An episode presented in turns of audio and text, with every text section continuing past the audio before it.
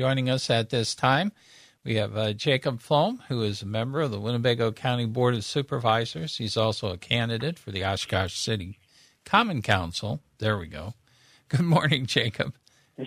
Morning, Bob. How you doing? Ah, not too bad. You guys, we didn't really have too much to vote on last Tuesday. It looks like you had a judge's race in Winnebago County. That was about the extent of it for the primary, right? Right. Yeah. Uh, we really didn't have much in terms of primary activity uh, this year, and it always varies. Um, but it turns out there were not enough candidates for Oshkosh City Council to trigger a primary, and also in the county board seats, and this is new. Mm-hmm. Um, there were no primaries for any of the county board seats this year. Um, that typically you typically see a couple uh, every cycle, uh, but this year it just turns out the luck of the draw was that there weren't enough candidates to trigger a primary in any really of the 36 districts. So that's kind of um, a bigger shock. I do know that there was a primary in the Omro mayor's race, also mm-hmm. in the Menasha mayor's race, and then in the Neenah school board race. But around our neck of the woods in Oshkosh, no sir, no primaries for us this year, except for the judge race. right, right. So that that went down from three to two candidates, and they face off in April. Now, the city, correct. What was it, the city council?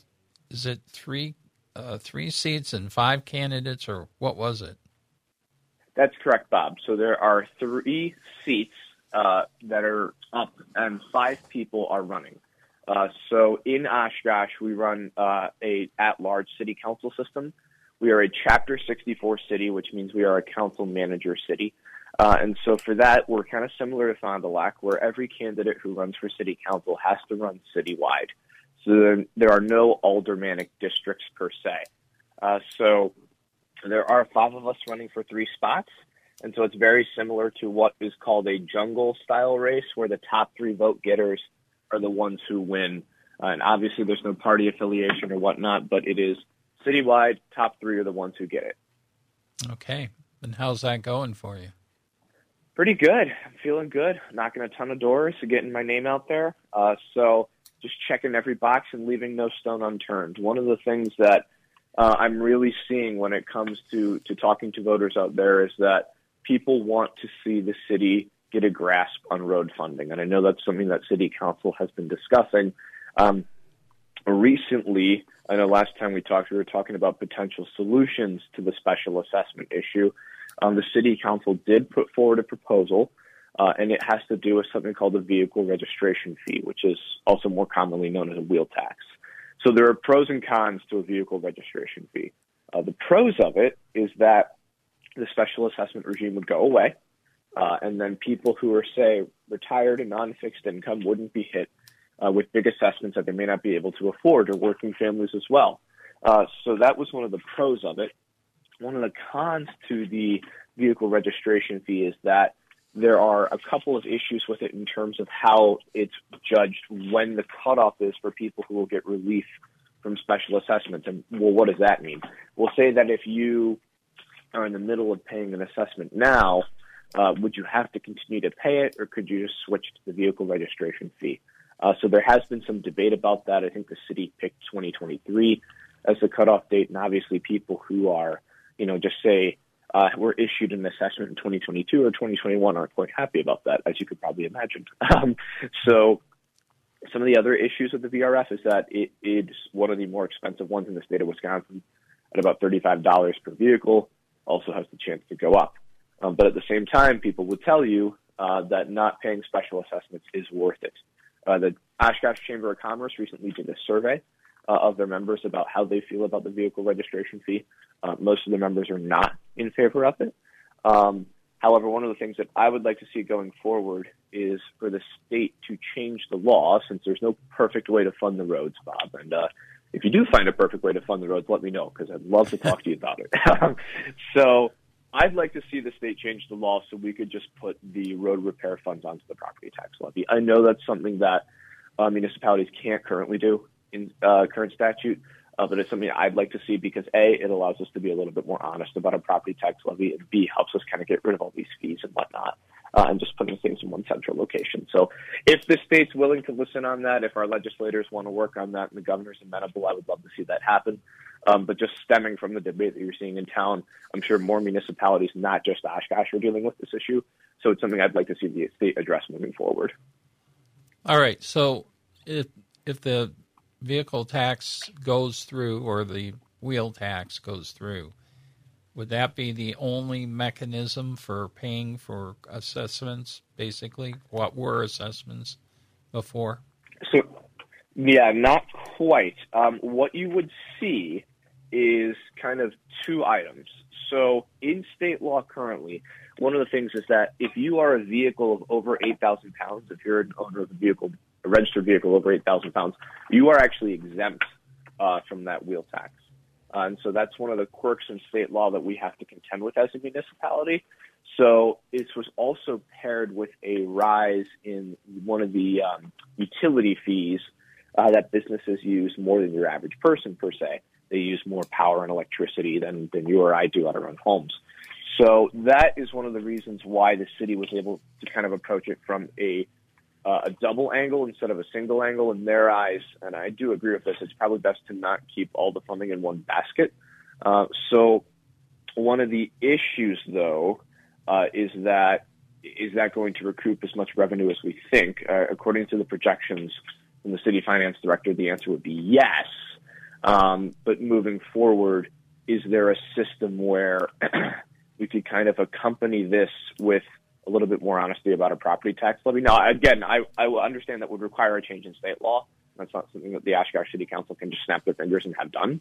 Um, but at the same time, yes, this would uh, this vehicle registration fee would be paired with a rise in the utility fee, um, which would grant us a probably a, a more stable road funding solution over time. The issue is is that Oshkosh does have a lot of end user fees uh, in terms of the way things are funded meaning that fees gather up more and more of what we need as a budget. And so this would just kind of be rising uh, and pairing more of that together. So the question is, how far down does the fee, uh, the fee rabbit hole, if you will, does Oshkosh want to go? Um, even though it seems like a more kind of, I wouldn't say a standard funding solution. I would say it's probably more creative out of the box funding solution than what municipalities used to do, uh, because we're so property tax reliant. So, I mean, the needs don't go away. Uh, municipalities are going to have to get creative with the way they're raising revenue, and I think this is one way Oshkosh is doing it. Um, and we'll just have to see in the future uh, what else that may hold in terms of TIF districts and in terms of the way that we raise revenue going forward. So, who's making the end decision on this, or is it going to go to referendum? It will not go to referendum. This is going to go to the Oshkosh Common Council, um, and I think it probably will go there this month. Uh, there are two meetings uh, where you have a reading of the ordinance at the first meeting. Uh, that was earlier in February. And then you have the final passage of the ordinance. The way that ordinances are done at the city of Oshkosh is a little bit different than Winnebago County because they read it before they vote on it in two separate meetings, uh, which is something that I like. I think it's a good, uh, good plan for transparency. Uh, so the Common Council will vote on it, and then it will be implemented by the city manager if passed. Uh, so that's one of those things where the division of powers in the city of Oshkosh, and obviously council doesn't run the day-to-day operations in the same vein that the county board doesn't run the same day-to-day operations. Um, that is up to the city manager and city administration. However, council deals with policy. Um, it's kind of always been that way. Council sets the budget, council sets the policies, council works with city staff to try to create the, these policies and, and workshop what the best thing to do is so yes, council will be voting on this, and then it will be implemented by city administration. Okay. Um, Jacob, we're running out of time, but the county board is meeting tomorrow night. Anything of interest on their agenda? Yes, um, there were some more ARPA resolutions, and I would highly encourage people to take a look at those. Uh, the county is doling out um, some ARPA resolutions that are in terms of specifics to government infrastructure.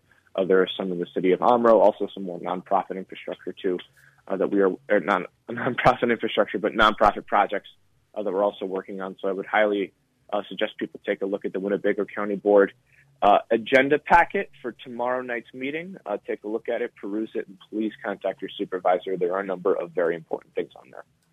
Okay, I see. They are mentioning the Spirit Fund. Isn't that the ARPA funding? That's correct, sir. Mm-hmm. All right. Um, they also have something on there about COVID 19 government lockdowns health decisions pertaining to that. You know anything about that?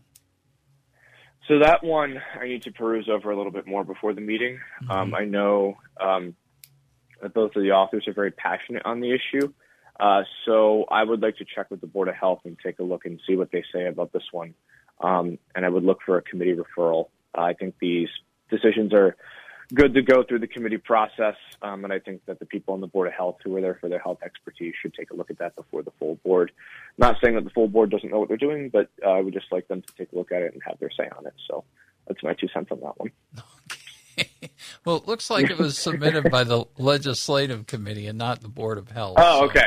Yeah, anyway. yeah. I would like to see it go to the Board of Health. All right, and then you never know; they might kick it back to the Board of Health. So that they does, may. Who that, knows?